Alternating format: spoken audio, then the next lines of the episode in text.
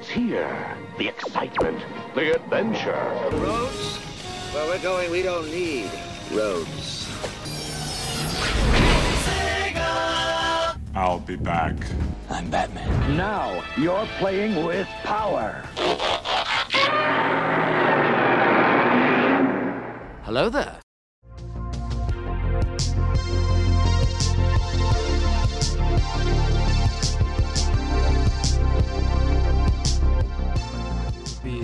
Bienvenidos a Hello There, yo soy Brian Fett y hoy no está Kylo Ren. Un Demogorgon se lo llevó al Upside Down y pues vamos a andar intentando recuperarlo. Vamos a ver si abrimos un portal en Hawkins o en cualquier parte de México para ver si lo podemos recuperar para la próxima semana. Pero bueno, el día de hoy tenemos un episodio muy especial. Hoy vamos a hablar de la San Diego Comic Con 2019 este evento que es la meca de todo geek, un lugar al que quisiéramos ir cualquiera de nosotros en cualquier momento de nuestra vida. Pero bueno, esto ya fue hace una semana, ya como pudieron ver también en nuestra página de Facebook, compartimos los trailers más relevantes como lo fueron It 2, Top Gun Maverick, la revelación de la fase 4 del universo cinematográfico de Marvel, entre muchas otras cosas más. Y bueno, para eso vamos a tener una entrevista con un invitado muy especial. Él es Roberto Flames, él es fotógrafo de figuras de acción. Ya vamos a compartir ahí en nuestras redes también su, su perfil y todo para que lo puedan checar su gran trabajo. Él es mexicano, es ingeniero en sistemas. Tiene poco que se empezó a dedicar a la fotografía de figuras de acción. De hecho, fue en enero del 2018 cuando empezó a tomar fotos. Y pues él tuvo el privilegio de estar en San Diego este fin de semana pasado para ver un poquito acerca de qué onda con este gran festival geek como lo conocemos nosotros. Y vamos a andar platicando con él un poquito de su experiencia allá y de su trayectoria como fotógrafo de figuras de acción. Así que, ¿qué les parece si empezamos de una vez? Y el día de hoy nos encontramos con Roberto Flames, nuestro invitado especial del podcast del día de hoy. ¿Qué tal, Roberto? ¿Cómo estás? Excelente, Brian. ¿Y tú? Bien, bien, muchísimas gracias.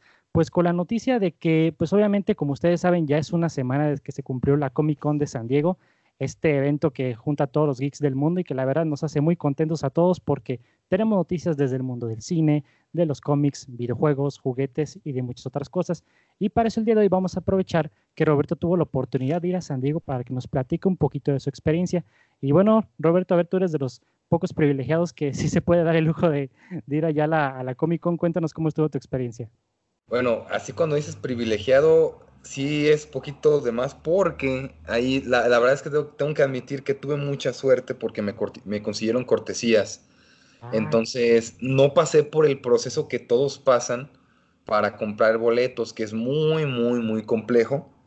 Pero lo que sí te puedo decir es que la experiencia está increíble. Sí, si busco más palabras y no hay otra que te pueda decir más que increíble, porque tal cual es lo que es. Es impresionante cómo es de grande, cómo es del pasadero de gente por todos lados y que todos van a ese lugar. Digo, cuando tenemos de referencia para nosotros las, las convenciones que se hacen en México, pues no hay ni un nivel de comparación. Entonces, sí es impresionante, la verdad. Porque quizás como tú acabas de mencionar, que a lo mejor en México sí tenemos una probadita quizás con cosas como la mole o conque, y quizás podemos ver que son como unas mini convenciones tipo San Diego, pero yo me imagino que obviamente por lo que uno puede consumir en YouTube de a lo mejor un videoblog o una experiencia, un reportaje, obviamente ahí es como literal entrar a una jungla, ¿no? Más o menos. Sí, y, y, déjate digo que, es lo que, lo que está padre con eso, ¿no? Aquí, en las que hay aquí, están como, como tú dices, a una menor escala, pero el nivel de los invitados, la, las marcas que van, los, las presentaciones que se dan, los, e, las cosas que venden exclusivas del evento, es lo que hace la diferencia y es lo que hace que toda la gente esté interesada en ir, o por lo menos este, ahí andamos viendo en YouTube, que era lo que yo hacía cada año, porque no me quedaba de otra. No, sí, claro, y ya con este año pues ya rompiste la racha. no, sí, la verdad, sí, sí fue muy emocional para mí, digo, fue la, la Comic Con número 50 y el hecho de haber podido estar ahí para mí de verdad es un sueño que todavía me la sigo creyendo apenas. Y bueno, ¿tú tuviste la oportunidad de estar en la Preview Night también? ¿En qué parte? En la que es, creo que fue el miércoles, la que es la, la, que le llaman la noche previa, como de antes ah, de que no, no, no, sí, sí, ya, ya, ya, te entendí lo que me, lo que me quiere decir. No, yo, yo llego, el jueves estaba yo moviéndome para San Diego, entonces no alcanzo a llegar al Preview Night, pero yo ando llegando ya el viernes, no para entrar. El, el sábado fue el día al que yo entré porque mis cortesías eran para solamente para un día y decidí que fuera el sábado. Pero el, el viernes que estuve ahí en lo que es la, la parte de afuera, toda la zona que es la, eh, pues el downtown de San Diego, que es el, tal cual el centro de la ciudad, está lleno e impresionante de gente. Parece un festival, un, carnaval tal cual, en el que te topas gente disfrazada desde fuera. Hay atracciones, por así decirlo, estilo Universal Studios, como por ejemplo me tocó ver de algunas series, en, las, en el que haces filas y te metes actividades. Eh, de que va gente regalándote agua y pues realmente te digo, es un carnaval, aunque no estés dentro, si tú quieres vivir la experiencia Comic Con, no es necesariamente que entres, digo, es el, la cereza del pastel, pero a, simplemente afuera lo que hay que ver es muchísimo, muchísimo y te diviertes también. Sí, pues obviamente ya es como un, un evento que una toda la ciudad y que yo pienso que como por la cantidad de dinero y de turistas que trae este mismo evento, pues obviamente todos quieren un pedazo del pastel, ¿no? Como quien dice. Exactamente, sí, y como, como bien comentas, gente que no sabe tal cual del mundillo aquí, todo nerd y geek como nosotros, ahí van y se dan la vuelta porque la verdad es que es muy divertido y te, vas a topar con gente muy divertida. Me tocó, por ejemplo, allá ver protestas de esos de, de que no sean pecadores, que Jesús es la salvación, y yo pensaba que era parte de, de todo esto, pensé que era un disfraz, pensé que era un juego, pero no es de verdad, es parte de la ciudad, entonces sí, sí está muy, muy fregona la experiencia. Ya no sabes hasta en qué momento entra la parodia y en qué momento ya es el mundo real, ¿no? Pero... Sí, la verdad es que no, no supe yo que era broma, digo que era, que era verdad. Pero entonces, bueno, de lo que podamos decir de tu experiencia como ah, previo a la Comic Con para ya después entrar de lleno, ¿qué sería como que lo más interesante que viste o a lo mejor este, si alcanzaste a conseguir lo que le llaman ellos el swag o algo así de que pudieras conseguir cositas especiales de la Comic Con fuera de Comic Con? Fuera de Comic Con, no. Pero sí, como coleccionista, sí me tocó tú comprar algunas exclusivas. Ah, ok. Como por ejemplo, digo, para que se nos haga agua a la boca de una vez. Mira, eh, este año yo que colecciono ahorita más fuerte los Siege Figures de Dragon Ball, hubo cuatro exclusivos eh, y me interesaban tres. Entonces, uno de ellos era Goku niño, con la, ya había salido la figura que es el con el traje de entrenamiento naranja que todos conocemos pero ese era el traje azul con el, que, con el mismo que inicia la serie de Dragon Ball. Desde que vi las imágenes dije, voy a ir por ese, no sé cómo le voy a hacer, pero lo voy a conseguir y sabes qué, quiero dos. Es, la, es la primera vez que compro una figura yo para tenerla cerrada, pero precisamente es para mí del, del todo el sentimiento que hay detrás, así que fue mi primera Comic Con, pues por eso la dejé cerrada. Pero sí es un poquito, perdón, sí que si había algún tipo de dinámica para poder conseguir la figura. Ándale, justo eso te iba a platicar.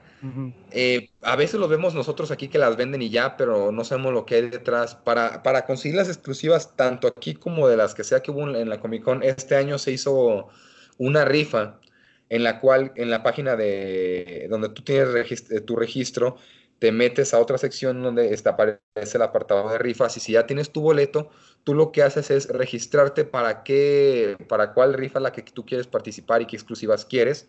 Si sales en la rifa, eh, se, te manda como un código QR, pero que a mí no me tocó la verdad verlo. Y con ese tú llegas a hacer fila para que se te den las exclusivas. En mi caso, yo no lo tuve, pero sí les puedo platicar cómo las conseguí porque sí fue un poquito interesante. Eh, lo, lo, lo, que pasó ahí es que yo eh, ahí contactando con amigos que viven en Estados Unidos y todo esta, este rollo, vi que algunos ya las habían comprado y les pregunté directamente, les mandé mensaje y les dije, oigan, ¿qué tal? Si están muy bravos para esto? Y me dijeron que sí, pero que estaban ahí como que sonando que a, las, a partir de las 5 de la tarde ya las estaban abriendo al público. Entonces, lo que yo hice en, en, en este caso fue llegar tal cual al, al, stand de Tamashi y preguntarle a, a, una persona que estaba ahí que cómo le podía hacer yo que no tenía los pases de, de la rifa, si había alguna oportunidad de conseguirlas, pues, y me dijo, ¿sabes qué? Vente a partir de las cuatro y media, pero igual checa la página de Facebook porque ahí vamos a estar poniendo si, si se abren las, a la venta, ¿no? Y, y, ahí te comento, o sea, yo, yo me fui a dar la vuelta por el lugar que está inmenso, eh, no acabé de verlo, la verdad. Entonces, a las 12 yo checo Facebook y veo que ponen en una publicación estos cuates esta página y dicen que por el récord del Kamehameha que se rompió allá en Comic Con, abrían a la venta dos de las figuras exclusivas. Entonces me fui corriendo para allá y ellos te regalan ese código que estaban haciendo. Y volví a hacer lo mismo a las cuatro y media. Vuelvo a ir y compré lo que me hacía falta y ya con eso. Pero esa fue la forma en la que yo conseguí las exclusivas. Y, las, y así se estaban vendiendo las exclusivas en, durante el evento. De, de, repente las abrían al público. Pero si tú lo querías seguro, tú ibas con tu pase, que si lo compraste antes. Entonces, como quien dice, a veces cuando tienes que conseguir las exclusivas, como me imagino que igual como tú, mucha gente desde antes de, de llegar a San Diego, muchos dicen, no, pues esto es por lo que yo voy, estas son las figuras que yo quiero, pues obviamente también la, la, convención lo intenta hacer de alguna, de alguna manera, me quiero imaginar, como un poquito más justo para todos, para que a lo mejor los que no tuvieron oportunidad de tener el pase o a lo mejor que, independientemente de cómo ellos manejen la dinámica, pero a lo mejor para que a lo mejor este, pudieran alcanzar la mayor cantidad de gente, poder conseguir la figura que quieren, ¿no? Así es, mira, pues por eso es que a las cuatro y media de la tarde, a las cinco se cerraba a las siete el evento, entonces a las 5 más o menos es cuando soltaban las exclusivas para que ya las personas que sí aseguraron su boleto, que ellos aseguraran de tenerlas, y después de eso, ya las personas al público, ¿no? Como nosotros en mi caso, ya, ya, ya todos podían alcanzar. Pero sí te comparto que ahí mismo en, el, en, en la Comic Con, ya en algunos puestos que había por ahí, ya las estaban vendiendo, ¿eh? Ah, pero al doble de precio, por ejemplo. No, pues típico, casi, casi nos quieren dar aquí una lección en cómo manejamos las cosas en los tianguis, ¿no? Casi, casi. Ah, tal, tal cual así. Y, por ejemplo, yo me tocó ver a una persona que estaba pagando una exclusiva y, solamente porque lo vi ya firmando el pago con tarjeta porque acabando eso le dije, ¿sabes qué? No, no compres más, si quieres vete allá a comprarlas y me comentó, no, es que no participé en la rifa. Y digo, ¿sabes? Ya lo acaban de abrir al público, vete para allá. Digo, porque de ahí vengo yo. Pero, o sea, eso que a veces aquí comentan que en México aquí se revende, pero también allá, eh, eh, y eso es algo mundial. Sí, aparte, pues obviamente saben que existe el público que va a poder comprar esas figuras, independientemente de que si están pagando precio de reventa o no. Exactamente, no, y siempre, siempre va a haber quien pague eso, porque pues la verdad es que todos queremos una probada de Comic Con aunque no estemos ahí.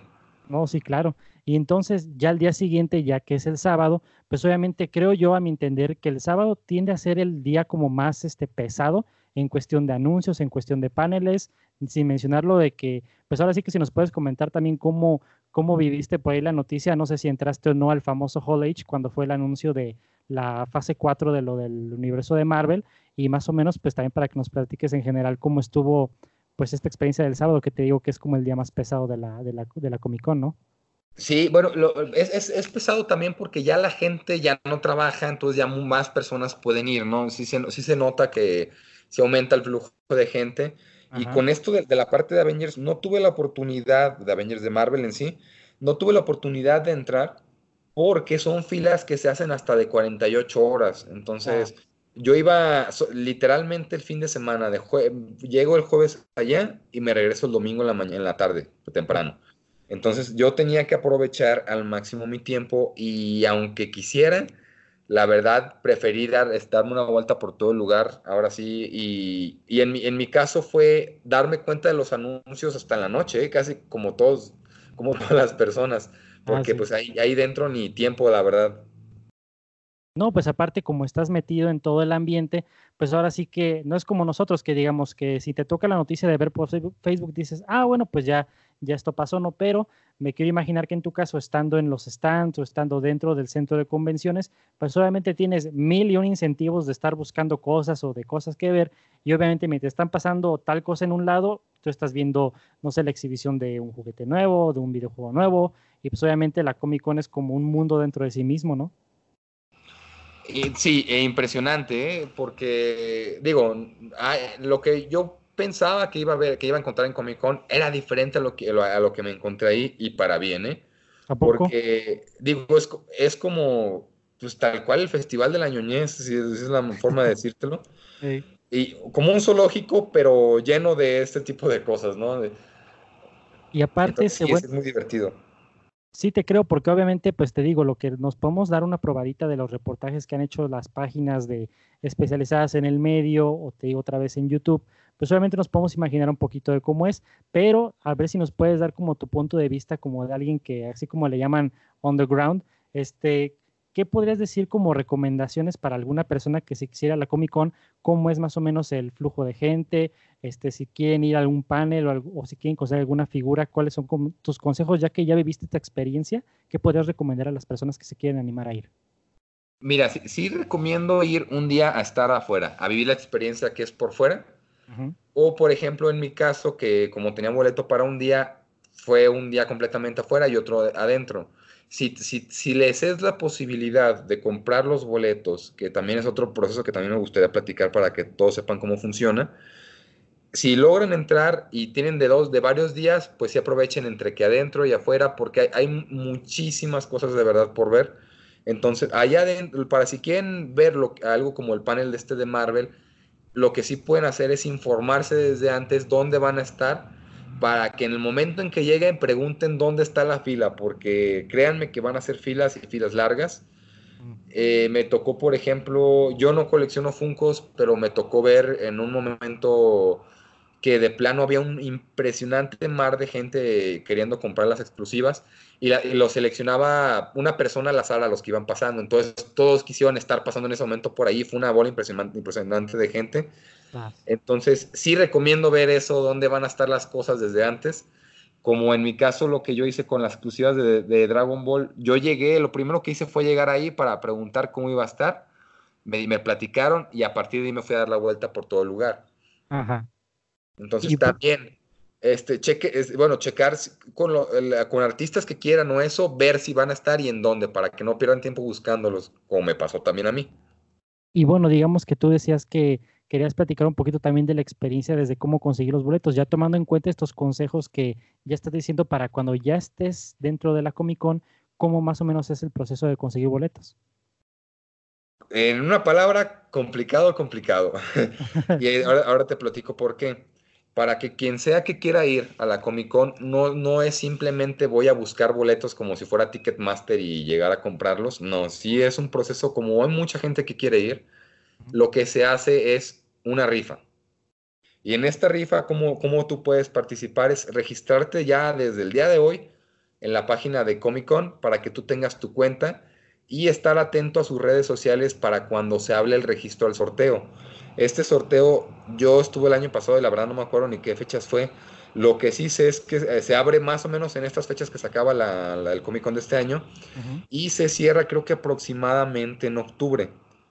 Si sales ganador de este, de este sorteo, en diciembre más o menos es cuando sueltan ahí las quiénes son los ganadores. Pero si tú eres ganador, tienes 15 minutos para comprar tu boleto y hasta el de dos personas más que tienen que ya tener su, cuenta de, la Comic Con. Entonces, si tienes pensado ir con amigos, lo que les recomendaría es hacer un grupo de compra de para boletos. ¿Qué significa esto? Yo me junto a ocho amigos que todos tenemos la misma meta de ir todos nos registramos, todos nos registramos al sorteo y a ver a quién le toca, ¿no? Porque si te sale, como te digo, puedes registrar a, tu boleto y hasta dos personas más. Entonces, entre más personas sean, más probabilidades tienes de comprar ese boleto. Ya compraste tu boleto, le hiciste y, y, te fue muy bien con eso. Si tú compraste tu boleto, tú puedes ir al siguiente año y comprar tu boleto así como sin entrar a la rifa, ya son como, ya te lo ganaste, ¿no? Sí.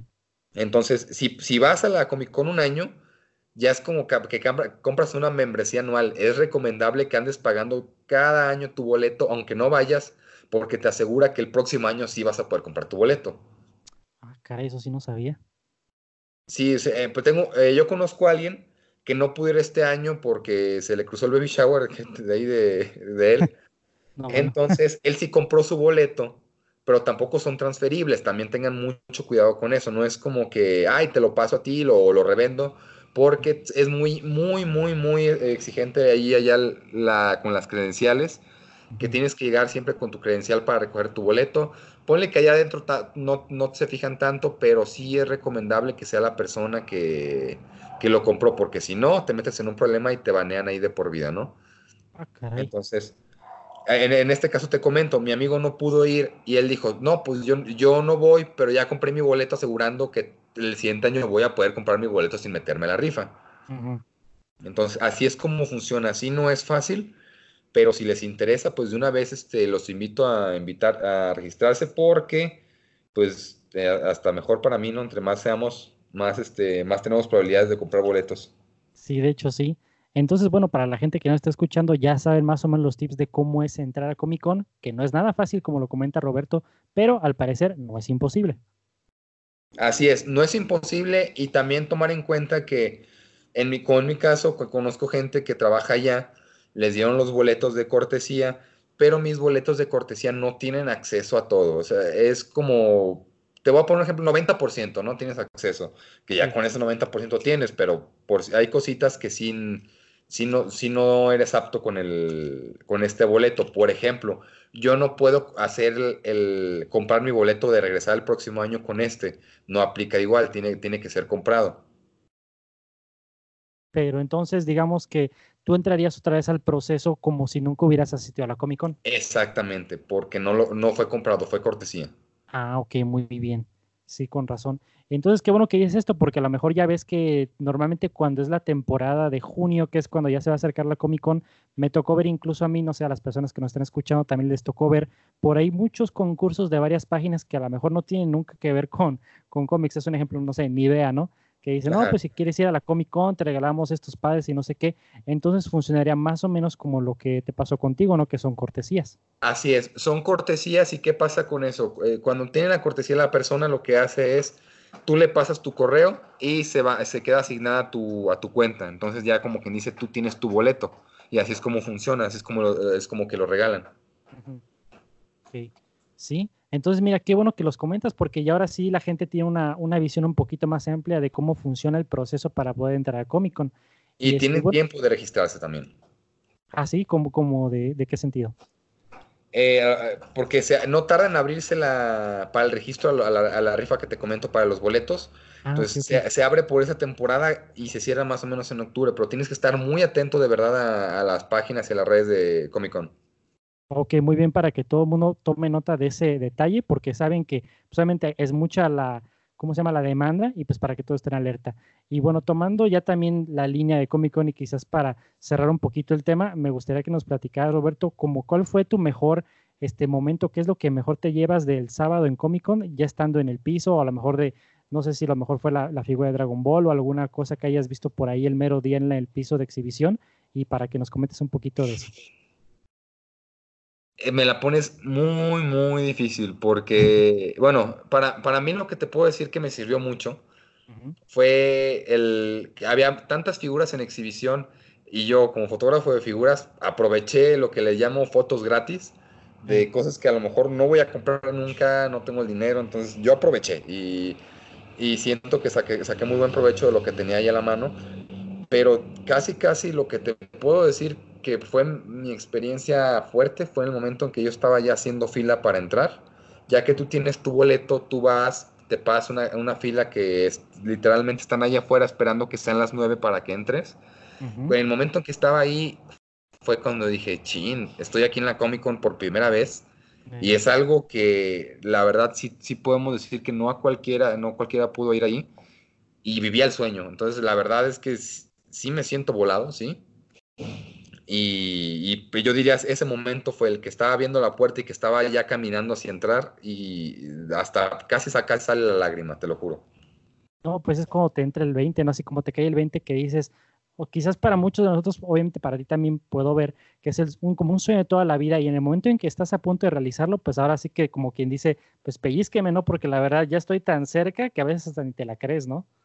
Precisamente, tal cual. Y bueno, también aprovechando también como tomando la línea de toda tu experiencia, entonces también eso fue lo mejor que te llevas de Comic Con y también, ¿qué sería como que lo más raro o la experiencia que dijeras, híjole mano, pues como que, no sé? qué, qué raro, lleven desodorante. Híjole. Porque sí, eh, sí es caminar todo el día.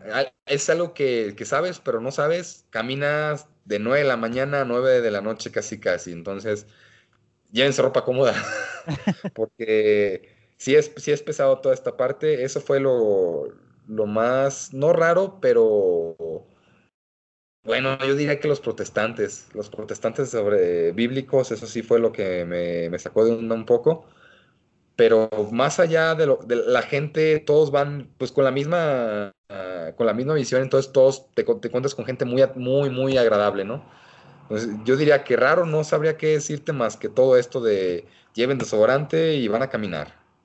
Pues para que tomen nota, chavos, y total saben que a lo mejor si se quieren aventar a de ir de cosplay y todo eso, pues ya saben que mínimo van a tener que tener un cambio de ropa o algo así, porque la verdad no es nada fácil, es caminar todo el día, llévense el desodorante para que no vayan apestando a la gente alrededor suyo, y este, y pues bueno, son como recomendaciones que también que les da Roberto para que todo el mundo tome en cuenta.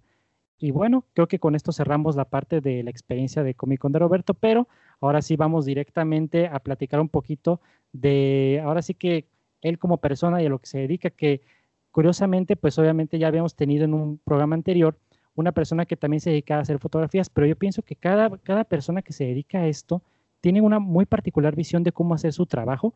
Y bueno, queríamos este, presentarles a todas las personas que nos estén escuchando también el trabajo de Roberto. Así que voy a hacerte un, un par de preguntas, Roberto, de esta entrevista para que nos platiques un poquito de cómo es tu experiencia como fotógrafo de figuras de acción. Perfecto. La primera sería, ¿de dónde nace tu pasión por hacer fotografías de figuras de acción? Mira, ahí yo de plano era coleccionista ya de figuras de hace unos años. Entonces, lo que pasó fue que un día me puse a tomar fotos tal cual de mi colección y de repente las empezaba a subir a mis redes sociales porque a mí me emocionaba, eh, tenía mis monos, les tomaba sus fotos, empecé a poner más y más hasta que me puse a pensar, a lo mejor estoy saturando a la gente con mis fotos. Entonces, abrí un Instagram porque yo la verdad es que me negué mucho, mucho a abrir un Instagram, entonces lo abrí para las figuras. ¿Y qué pasó con eso? Empecé a subir una foto, dos fotos, tres fotos.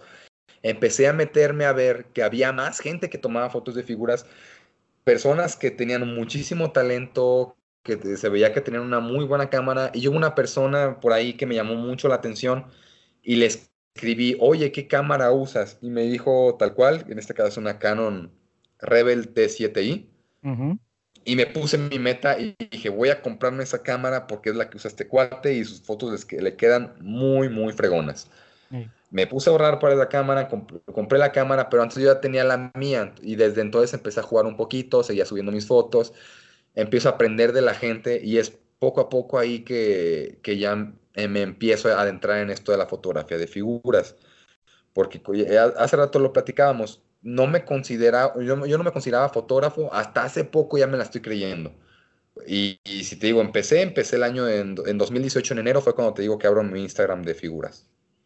Excelente, y mira, para que esto tampoco sea una limitante para algunas personas que a lo mejor les interesa el dedicarse a este tipo de, de hobby, digamos, porque hay muchos que a lo mejor pueden decir, híjole, es que a lo mejor yo no tengo estudios relacionados con fotografía, o a lo mejor muchos preguntan, oye, tengo que tomar un curso, o a lo mejor, este, no sé, pueden poner mil excusas, pero yo puedo ver contigo, Roberto, que yo pienso que a lo mejor es más fuerte la pasión y esa misma te motiva como a buscar tus medios, ¿no? Como, como tú le hiciste, buscar a, a las personas que admiras, ver cómo, cómo lo hacen ellos. A lo mejor un poquito al principio sí se vale imitar, pero pues obviamente poco a poquito vas definiendo tu estilo, ¿no es así? Exactamente, pues prácticamente el arte es robar, robar y dar tu versión de, la, de, de eso. Sí. Pero como, como bien comentas, bien uno se puede quedar tomando la misma foto siempre, pero es, es ahí donde entra la curiosidad y la pasión, que yo no sabía que tenía pasión para esto, la verdad. Entonces, está padre ir descubriendo todo esto y, a la vez yo quería mejorar y me empecé a meter a, cursos de fotografía y a toda esta parte. Si alguien se quiere meter, es muy fácil. Sacas una cámara que sea de tu celular y un mono y ya con eso empezaste, tal cual. No, hay mucha gente que se abruma y ve que es que estos utilizan Photoshop, estos utilizan una super cámara. Y no, la verdad es que la, fotografía va más allá de eso y es una representación tal cual. Entonces, yo diría que no limitarse con esas cosas. Y, yo, por ejemplo, lo que he buscado es, a mí no me gusta, la, bueno, si, no es que no me guste, lo aprecio mucho la fotografía que le meten Photoshop, pero al menos he buscado yo un estilo que sea sencillo, en el que todo lo que se ve en en la imagen sea hecho a mano o ingeniándotelas haciéndolo para que toda la gente entienda y se motive a tomar fotografías que diga, es que eso lo logró solamente utilizando, lanzando tierra, ¿no? A la, foto. e, eso es lo que quiero que vea la gente, que, que no es solamente meterte tres horas a Photoshop, que no es tal cual tener una super cámara, sino con cómo te diviertes y la curiosidad que le das y el ingenio que das para tomar tus fotos. Así es, porque a lo mejor, como tú dices, mucha gente se abruma al ver como la capacidad que muchos, muchos de los fotógrafos quizás sí son muy habilidosos o tienen mucha experiencia con Photoshop, pero como tú mencionas, la manera en que tú lo haces, yo pienso que es una manera más fácil de contagiar a las personas que se quieren interesar porque lo ven como un objetivo realizable, no como algo que tienen que esperar a tres años en lo que ganan experiencia usando las herramientas que eventualmente pueden llegar a usar, pero que no son una limitante para dar su primer paso. Exactamente, sí que eh, lo, como yo, yo lo, me gusta decirlo como fotos sencillas para todo el mundo, para que toda la gente se motive a hacer lo mismo. Así, no hay nada detrás. Seguido, pues, este, me gusta publicar el detrás de cámara, si me acuerdo, porque a veces me olvida tomarle foto a eso, para que la gente vea, oh, así, así es como se hizo. Yo que pensaba que había un Photoshop detrás. No, todas las fotos que utilizo no llevan Photoshop y me gusta que sea precisamente ese estilo. Excelente, entonces tomando esa línea, también te quiero hacer la siguiente pregunta. ¿Cuál sería entonces tu proceso creativo a la hora de que quieres desarrollar la toma de una fotografía? Depende muchísimo. Eh, hay veces en las que ya, ya tengo yo la idea en la, en la mente como lo que quiero. En muchas ocasiones ha pasado eso y esos son los procesos más complejos porque como ya lo tengo en mente, si hay algo que no me gusta me tardo más y más y más y hay una foto en la que, en la que sé que me tardé dos días tomándola porque no me gustaba cómo estaba quedando y se me hizo de noche, entonces tuve que esperar el siguiente día y, así, e, e, e, eso es lo que pasa. Yo ya tengo una idea en mente normalmente y me, me, pongo a acomodar todo así enfrente de la cámara para que sea tal cual la composición la, y la imagen que yo estoy buscando mostrar.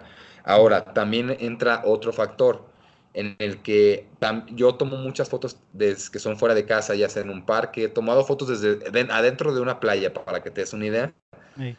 Y, eso lo que yo hago es meter a mi mochila tal cual cajas, bueno, o cajas o toppers, que es lo que yo uso a veces.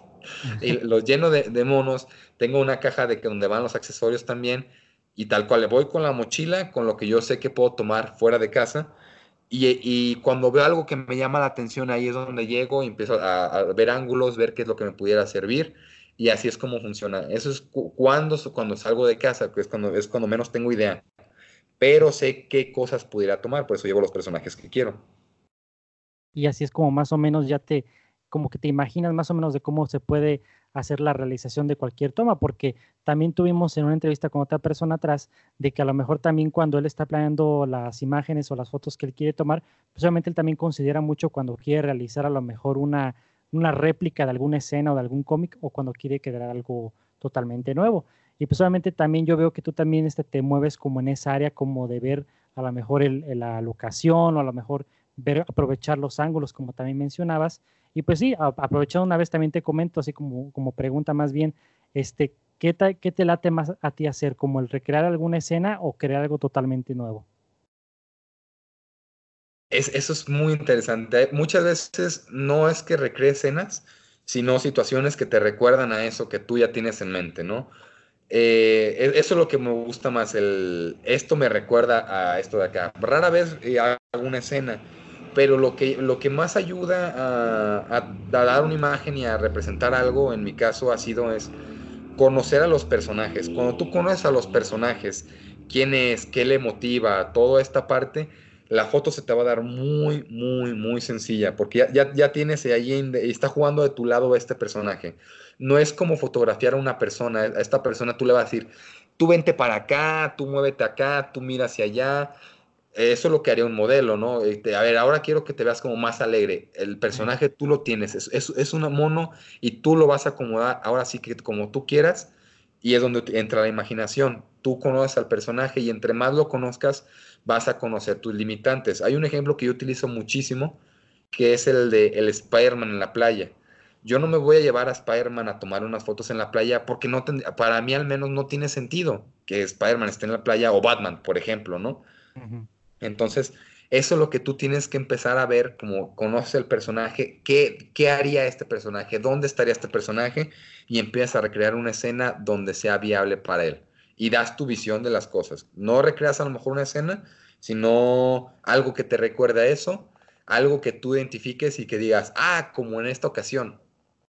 Así es porque yo pienso que también estás ahí dando como la milla extra como artista, porque obviamente te estás metiendo en la piel de los personajes que tú estás fotografiando y también entra mucho en, en, cuenta lo que le llamamos a veces el storytelling, porque obviamente sabemos que una fotografía muchas veces, si no es que todas, tiene que contar una historia detrás para que sea como una experiencia más enriquecedora visualmente, porque obviamente si vemos una imagen muy bonita, un atardecer, decimos, ah, padre, pero si a lo mejor ese atardecer le ponemos, no sé, un padre y su hija, pues decimos, ah, me está contando una historia. Y obviamente como tú estás platicando ahorita, Roberto, yo también veo eso también en tus fotos, que obviamente comunican una emoción más allá de apreciar si una figura está bien hecha o si una figura, no sé, es de Hot Toys o es un figure arts, o sea, como que el chiste es de que cuando tú representas y entiendes bien el personaje, obviamente tu foto va a estar tres escalones arriba de cualquier otra foto convencional de figuras. Así es, y, y sí, es, algo que pasa mucho, ¿eh? que, que en el que no es entender el personaje y ya por ahí se divagan un poquito, porque yo he visto muy buenas ideas, pero que como a lo mejor ahí fallan un poquito en la ejecución, y es ahí donde entras. La, la cosa es jugar, divertirte tal cual en esto, porque hay reglas, la fotografía ahí está y eh, es la misma fotografía en China que en todos lados, ¿eh? Pero es donde tú ya empiezas a hacer las reglas que están para romperse sin embargo, es bueno conocerlas, porque si las conoces, te dan una, imagen más agradable que, como bien comentas, el atardecer con el, con el papá y la hija, te, logra transmitir algo mejor que como si lo conoces todo esto detrás. Es por eso que yo muchas veces invito a la gente a saber un poquito más de fotografía y comparto lo, que, lo poco que yo sé, que no es mucho hasta ahora, la verdad. Pero es bueno porque como quiera, tú estás constantemente como adaptándote, aprendiendo nuevas cosas y eso obviamente te ayuda a desarrollar mejores las ideas o a lo mejor tomar de alguna forma mejor una foto. Y entonces, tomando esto en cuenta, también te quiero preguntar de una vez, Roberto, ¿qué parte del proceso o qué es lo que disfrutas más cuando estás haciendo tus fotografías? Hay, hay dos cosas que te puedo decir ahí. Una es el resultado, que es cuando dices, esto es lo que estoy buscando. Y el otro que es el proceso, que es acomodar, acomodar, acomodar, acomodar. Porque a, muchas veces me pasa a mí que en mi estilo de fotografía, que a veces puede parecer sencilla, que nomás está un mono parado y tal cual, ese parado, de verdad que me he tardado horas haciéndolo para que dé cierto significado. E, e, eso es lo que a mí me gusta y que muchas veces una, una cosita que puede tardar un poquito, te tardas horas. Y, eso es lo que, lo, lo que lo hace más interesante, que tú puedes estar horas y horas y horas que se te cae el mono, lo vuelves a parar, se te cae y lo vuelves a parar. Y en eso que se, paró y tomas otra foto, te das cuenta que tienes otro ángulo que te puede servir más y a lo mejor cambia la visión que tenías y tienes otros resultados diferentes. Eso es lo más divertido de todo. Sí, porque obviamente para las personas que no están acostumbradas a tomar una foto o al tratar con con figuras de acción en general, a lo mejor no se puede imaginar como de, no, es que no me quiero, no me quiero meter a eso porque es muy complicado, es que es mucho trabajo, o como tú dices, no muchos están este, dotados con la paciencia de, de estar este, encontrando la pose perfecta, pero yo pienso que en tu caso el ser perfeccionista sí te ayuda bastante, porque obviamente cuando eres un artista entregado pues a tu arte, este, obviamente tienes que hasta que no se te aplaque como el bichito de decir, creo que esta ya es la toma, creo que ya este es el encuadre perfecto, pues obviamente ahí la pasión es la que te motiva a seguir, como tú dijiste, estar levantando el monito y acomodándolo y acomodándolo y acomodándolo. O sea, es como casi casi si no estás este, con la pasión al 100 en este proyecto o en este hobby que tú tienes, pues obviamente pues ni lo disfrutas igual. No, sí, sí hay veces en las que tú dices, hoy no quiero, hoy no quiero tomar fotos y por más que acomode, ya no quiero, porque también pasa, la verdad. Pero sí, este, sí ayuda mucho eso que dices, como buscarle una pasión y buscarle lo que te guste para seguirlo haciendo. Porque no, realmente no me pagan. Por el momento. E, e, es, eh, para eso me gustaría llegar. Sí, porque mira, también podemos hablar de eso. Digamos, este, ¿cuál sería como tu mayor objetivo en, en este proceso? ¿De a dónde te gustaría llegar como fotógrafo de figuras de acción? Mira, hay una meta que tengo yo muy clara que la vi, eh, desde que yo vi el pase de, prensa en Comic Con, dije, me gustaría que un día yo pueda yo no comprar mi, boleto como persona normal que va, sino como prensa, sino como fotógrafo de figuras, porque es, es como ver todo desde el de primer plano, empezar a hacer contactos. Yo, ¿qué, ¿qué más me encantaría que me contactara una marca y me dijera, ¿sabes qué? Vi tus fotos, me gustaría que tú fueras el fotógrafo de tirarle lejos y mi sueño casi casi Bandai, por ejemplo. Entonces, yo, yo tomo mis fotos, yo los etiqueto en Instagram todos los días. Me gustaría irme, si no es este el próximo año, el que sigue de ese, a Comic Con como, como exhibición. Yo ir, ir montando mis cosas, llevar fotos para vender y, y así tal vez este, conectar con alguien. Pero sí, e, es prácticamente lo que me gustaría. Sí, porque obviamente como tienes esa idea más clara, pues obviamente trabajas más hacia ello. Y yo pienso que la verdad, Roberto, sí tienes el talento para seguir eh, puliendo lo que tú necesitas que tengas que pulir y seguir haciendo ese tipo de trabajo para que llegues a ese nivel, porque la verdad yo sí veo que tienes el talento como para seguir hasta allá.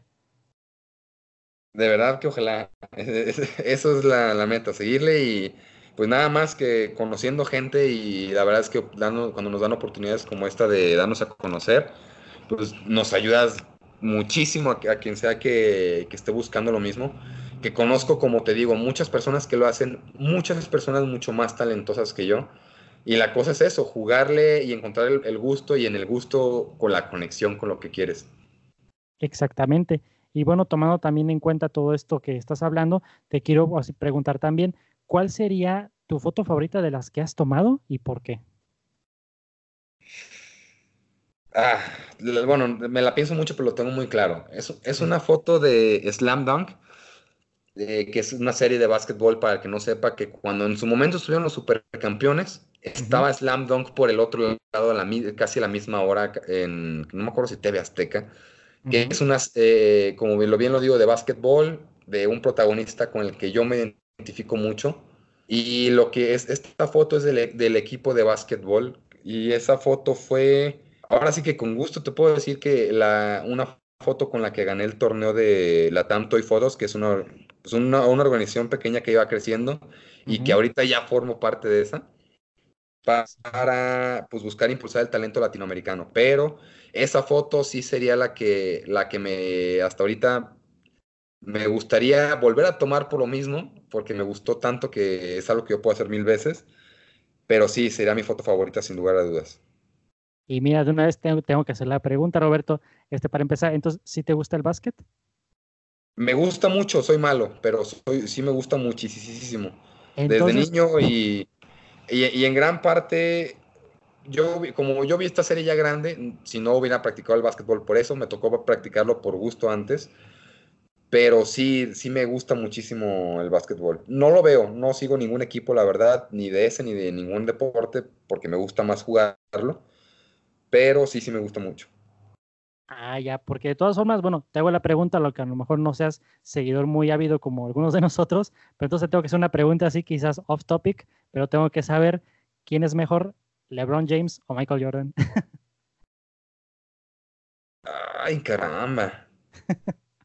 Mira, ay, ahí con temor a equivocarme, yo, yo diría que Michael Jordan, porque él también tuvo una dedicación impresionante. Es todo. O sea, practicaba todos los días. No, no, no. Es, impresionante lo que, lo que hizo Michael Jordan, la verdad. Es más, ¿quién estuvo con Box Bunny? Respuesta fácil, el mismísimo Michael. Ándale, así de sencillo. Porque mira, yo pienso que también hasta, quizás tomando un ejemplo como de esto que acabas de decir de Michael Jordan, quizás hasta puede ser un, un modelo a seguir en el sentido de que tanto lo hizo Michael con su talento en básquetbol, obviamente tú puedes hasta igual imitar ese estilo de, mentalidad que él tenía para lo que tú haces como hobby, porque obviamente eso, la práctica, el perfeccionamiento de lo que tú haces, pues obviamente te va a llevar más allá como lo hizo él en su deporte, ¿no? Así es, pero yo siento que ahí también entra la disciplina y es algo que es, sinceramente, es muy complicado, como que encontrar tiempos, porque como, como ahorita sabemos, esto es un hobby. Y como hobby no es ni a lo que me dedico de tiempo completo. Tengo un trabajo al que saliendo de ahí, tengo tiempo de tomar fotos, entonces como que dividir toda esta parte y hacer el hobby, ya no un hobby, sino una profesión, es, es interesante y, y, sí requiere dedicación, porque yo, por ejemplo, hay veces que yo no tomo fotos como por dos semanas, porque yo me preparo a veces que tener fotos como para un mes, pero estas dos semanas en las que no hago nada es, es el donde yo voy teniendo ideas y dejo ese tiempo para que no pase lo que llaman el bloqueo artístico, ¿no? Sí. Porque Pero también... sí. Ah, sí que como también un ejemplo claro que también daba por ahí, no sé si estés familiarizado con la, la, plática, que también Guillermo del Toro llegaba a decir que él cuando pues, obviamente se dedicaba al cine al principio, pues obviamente él también como muchos de nosotros tenemos un trabajo más así como de, no sé, no de, de 9 a 5, yo qué sé, pero obviamente dice, yo la, la, forma en que yo veía cómo vivir mi pasión por el cine es que una vez que yo terminaba de ese trabajo de diario, pues obviamente yo lo veía desde que tengo de, no sé, de 7 de la noche a 12 de la noche para hacer lo que a mí me gusta. Y obviamente muchos de nosotros empezamos así, que a lo mejor este, para lo que hacemos como hobby, ya sea en nuestro caso con el podcast, tú en tu caso de fotografías o por eh, otros casos de las personas que nos escuchan ahorita, pues obviamente muchos dicen, no es que tengo trabajo y no tengo tiempo para hacer mis cosas. O sea, sí las hay, obviamente es una friega, es disciplina como lo que tú acabas de comentar, pero obviamente se puede desarrollar ese músculo del hobby, como a veces yo le, me gusta llamarle, pero sí se puede. O sea, el chiste es como encontrar el tiempo, porque obviamente no vamos a dejar al principio nuestras obligaciones por atender nuestro hobby, pero sí existe la posibilidad como de desarrollar ese talento a tiempos diferentes quizás, y a lo mejor sí nos va a costar un poquito de sacrificio de cuando un día que queramos ir al cine o salir o yo qué sé, pues obviamente el escoger cultivar nuestro hobby para que algún día eso nos, nos llene más o nos queremos dedicar a otra cosa, pues obviamente es válido y eso es algo que yo veo contigo, Roberto. Pues prácticamente, como, como lo comentas, es encontrar lo que te gusta. Y ya si encuentras lo que te gusta, pues la verdad es que no te va a pesar. Uh -huh. Porque yo no soy una persona que, se, que le disfrute levantarse temprano. Sin embargo, me encuentras muy seguido a las 7 de la mañana tomando fotos en un parque. Uh -huh. Entonces, sí, sí pasa eso. Entonces, sí diría yo que lo, si, si encuentras lo que te gusta, ya encontraste el primer paso. Uh -huh. Ahora, ¿cómo vas a hacer que eso que te gusta pues, florezca? Uh -huh. Porque entonces también, este, obviamente es como la manera de que tú te puedes mover y todo eso. Y bueno, también ahorita que comentas esto de que, pues, de encontrar lo que te gusta, digamos que si alguna de las personas que nos están escuchando ahorita ya encontraron que lo que les gusta es esto de la fotografía de figuras de acción, me gustaría que nos platicaras un poquito, Roberto, entonces, algún consejo que le pudieras dar a alguien que quiera apenas empezar en esta actividad. Ya sé que ya nos habías comentado un poquito de, no, pues con un celular y con eso, pero a lo mejor así como otro tip que nos puedas comentar para la gente que se quiera animar para ver cómo puede empezar. Muy bien, mira, algo que les recomiendo en caso de que no tengan, eh, yo me negué mucho al Instagram, pero la verdad es que me ha hecho conocer muchísima gente alrededor de todos del mundo, pues, uh -huh. porque pues no te limitas, es donde pones tu arte, donde la gente te puede conocer, donde la gente puede ver lo que estás haciendo. Entonces, si no tienen, si ahorita se quieren meter en esto y no tienen un Instagram, ábralo. Por lo menos no para que suban los suyos, sino para que vean qué más hay allá afuera. Y también, eh, bueno, invitarlos, estamos en, si, si, buscan en Instagram, por ejemplo, latam-toy fotos, P-H-O-T-O-S, uh -huh. ahí estamos, eh, tenemos un tag en el que puedes subir tus fotos y, la, y, si, y, las compartimos, ¿no? Para que la gente se, se, dé a conocer más. Estamos próximamente compartiendo entrevistas. Hay, aquí en México todavía se usa Facebook, entonces a favor tenemos que hay muchísimos grupos de, de fotografías de este tema. Y si no, ya encontraste un, un, grupo de, de, tema ñoño, por ahí empieza y te aseguro que hay más de alguna persona que hace lo mismo. Entonces, ahí me contactaron varias personas que ahora son grandes amigos y le recomendaría a la gente hacer lo mismo. Sí, porque a lo mejor uno se imaginaría diciendo, no, es que dónde las voy a publicar, o a lo mejor mucha gente dice, ¿no? De que no, es que en México no existe ese mercado o ese interés. Y pues la verdad vemos, este, cuando empiezas a escarbar un poquito más de lo, de lo que ya estás acostumbrado, ya sea por Facebook o en los grupos, obviamente te das cuenta de que hay muchísimas personas que les interesa el tema, que a lo mejor están ansiosas de seguir conociendo el trabajo de diferentes fotógrafos tan talentosos como tú, Roberto, o cualquier otra persona que se quiera también ya empezar a meter este hobby. O sea, el chiste es no dejar, yo pienso, como que las circunstancias, como que a lo mejor, prejuicios mentales que nos podemos tener antes de, de, iniciar cualquier cosa, nos limiten o digan, no, es que a lo mejor no quiero porque no tengo la cámara o no, no, me van a decir que, que, no sé tomar fotos o yo qué sé. Como que yo pienso que todo se acaba con dando el primer paso, como animándose y cuando empiecen a investigar más cosas van a descubrir todo, el, todo ese, ese nuevo mundo, como que a veces le llamamos, de gente que le interesa las mismas cosas que a ti. Así es, y ya, cuando encuentras a alguien que te gusta su estilo, vas a empezar a ver qué es lo que hace y cómo lo hace. Eso es lo que pasó en mi caso. Y yo creo que casi todos los que conozco empezaron admirando a alguien y a partir ahí empezaron a darle vuelo. Ya la cámara será lo de menos si te metes, te, vas, vas, te va a dar una curiosidad impresionante que a los meses ya vas a estar viendo tu cámara nueva y así. Y pues el chiste es tener curiosidad y divertirse, la verdad. Excelente. Pues sí, para que tomen todo el mundo en cuenta estos tips que nos está dando Roberto. Y bueno, Roberto, creo que con esto daríamos cierre a la entrevista, pero no me gustaría terminar sin antes preguntarte también cómo te puede este, la gente buscar en redes sociales o a lo mejor si también igual con el grupo que nos acabas de comentar para que estén más en contacto contigo o cómo pueden conocer tu trabajo.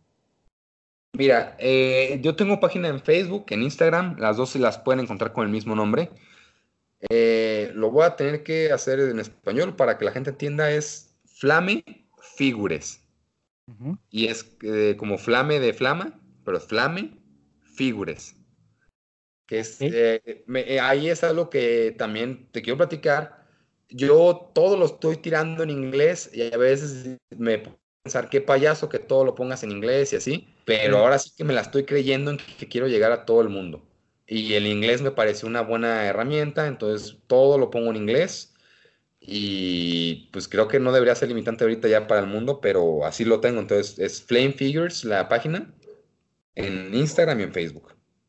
Y qué bueno que lo comentas eso, Roberto, porque también hay mucha gente que dice, no, es que yo con que me conozcan aquí en México y no sé qué, sí está bien, pero obviamente cuando en tu caso, ¿no? Que tú tienes una visión muy clara de dónde quieres llegar, pues es, es bueno que estés tomando estos medios de hacerlo un poquito más internacional, de usar el inglés y recordar a la gente que se anime, que a lo mejor dice, no, es que yo no sé inglés y yo estoy bien así. Pues si quieres dedicarte a este rubro o a lo mejor algo parecido, es indispensable en inglés porque también si te vas a San Diego, pon tú que te cuentes otro que otro compa acá paisano, pero pues obviamente tienes que saber dominar el inglés por si te quieres dedicar a algo relacionado también con los cómics. Y obviamente está bien que te la creas en ese sentido, como de, a ver, siento que nos falta un poquito a nosotros eh, en general, quizás como mexicanos o no sé, o como personas, como que de creernos la de cuando estamos haciendo algo que nos gusta, porque muchos decimos, no, es que no soy como tal persona o me falta mucho. Pero yo pienso, Roberto, que si más gente nos empezamos a creer como tú, vamos a llegar a nuestros objetivos de una manera hasta un poquito más alegre, con más confianza y con más seguridad. Así es, y es la invitación. ¿eh? El, inglés, la verdad, niños, apréndanlo en casa. De verdad, sí, les, les va a ayudar toda su vida. Y el otro, por otro lado, sí, hay que visualizarnos para donde queramos llegar. En mi caso, todavía no lo sé, si te soy sincero, pero sé que el primer paso es empezar a tirar este, balazos al aire, pues. Exactamente.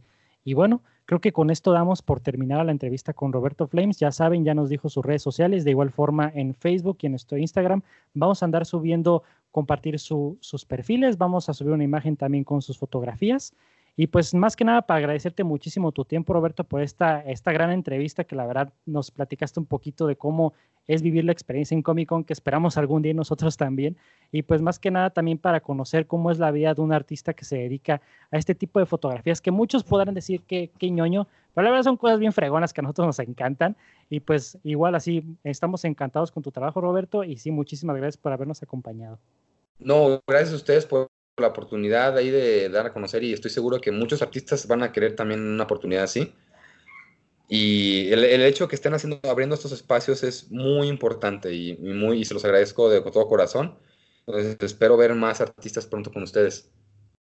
Esa es la idea, eso es todo. Entonces, bueno, si no queda nada más que decir, nos despedimos de Roberto y pues obviamente también damos a dar el cierre de nuestro podcast. Así que nuevamente, Roberto, muchísimas gracias y nos vemos hasta la próxima. Gracias. Y bueno, esa fue nuestra entrevista con Roberto Flames. Ya saben, si lo quieren seguir en sus redes sociales, vamos a andar compartiéndolas en nuestro Facebook. Y la verdad, ya saben, pueden tomar todos los tips que él nos dio en esta entrevista para que se quieren animar a tomar fotografía también de figuras de acción. Lo hagan porque es una meta posible y tengan en cuenta todo lo que es necesario para poder perfeccionarse más en ese arte. Y bueno, ya también para cerrar el podcast del día de hoy los vamos a dejar con la pregunta de la semana, la cual esta sería, ¿cuál fue tu momento favorito de la San Diego Comic Con 2019? Ya saben, vamos a andar subiendo una foto por ahí con la pregunta para que contesten los comentarios y el próximo podcast vamos a estar leyendo los comentarios. Y bueno, eso sería todo por el día de hoy en esta edición especial de la Comic Con 2019. Nuevamente agradeciendo a Roberto por su tiempo y por sus grandes enseñanzas que escuchamos el día de hoy. Y eso sería todo por hoy. Me despido. Yo soy Brian Fett. Hasta la próxima.